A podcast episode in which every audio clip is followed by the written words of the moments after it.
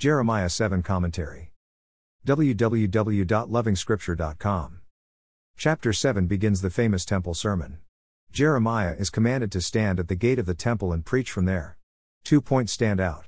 Firstly, clean house, treat each other justly, don't oppress the poor, the fatherless, and the widows, and don't shed innocent blood.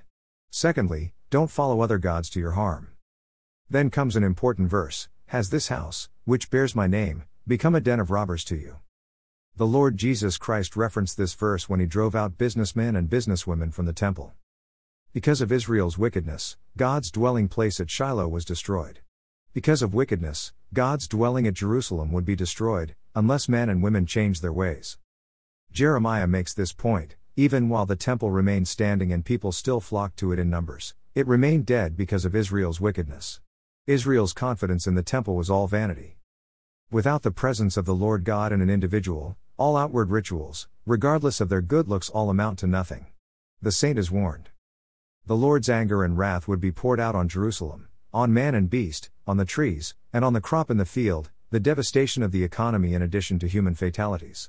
Life becomes impossible. Isn't our world getting closer to this point, if not already there?